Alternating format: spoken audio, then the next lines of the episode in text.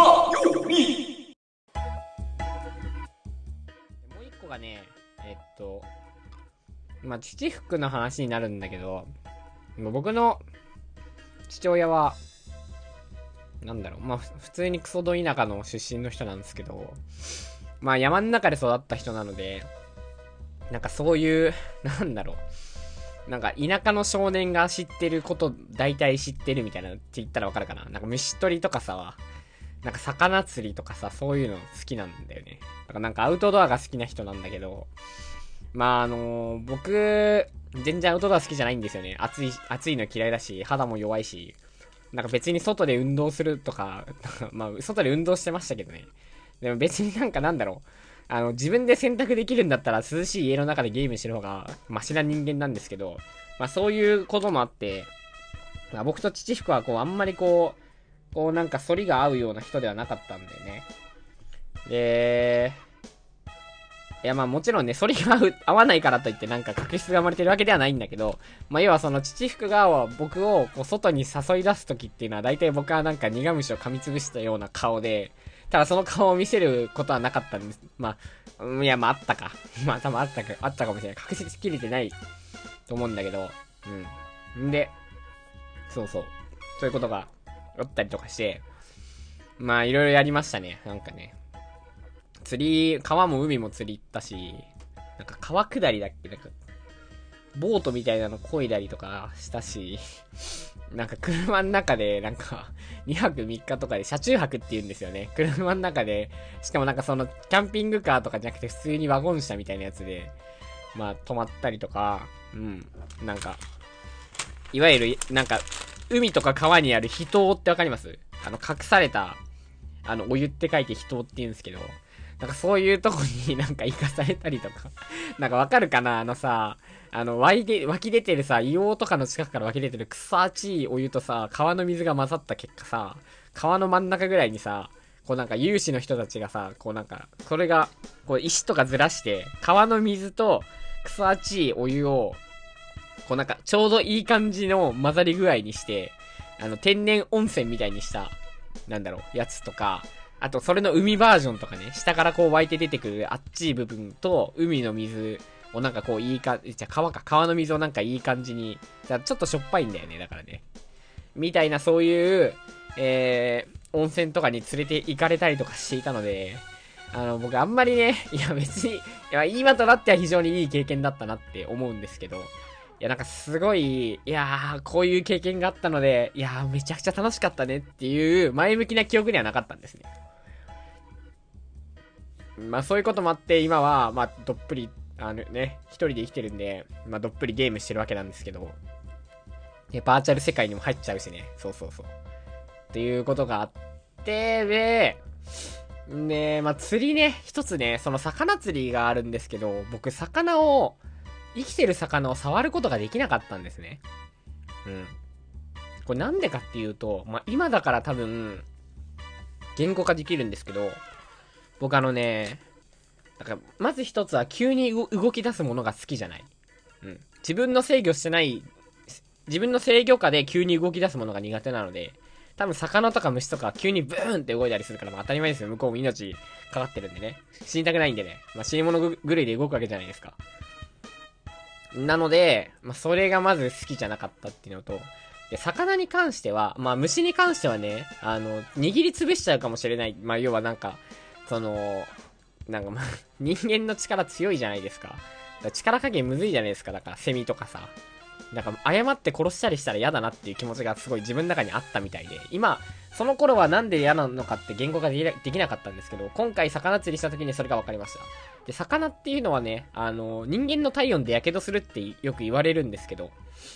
あの、まあ、僕その話を聞いてたので、なんか自分が触ったらこの魚死んじゃうんじゃないかと思って触れなかったんですよね。あんま多分触りたくなかった。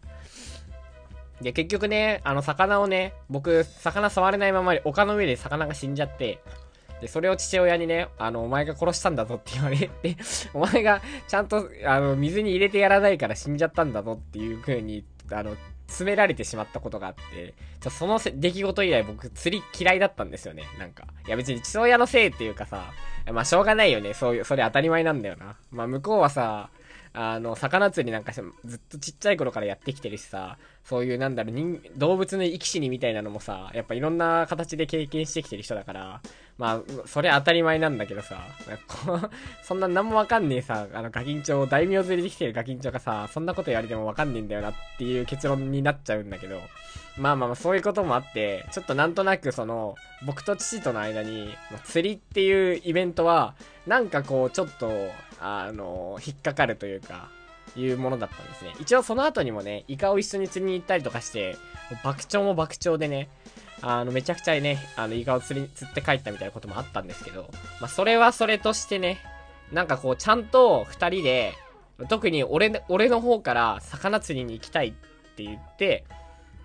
で、二人で、あの、釣り場みたいなとこ行って、キャスティングして、ね、あの、引っ掛けて、まあ、つ、釣れたね、みたいなのをまだやってなかったんですよね。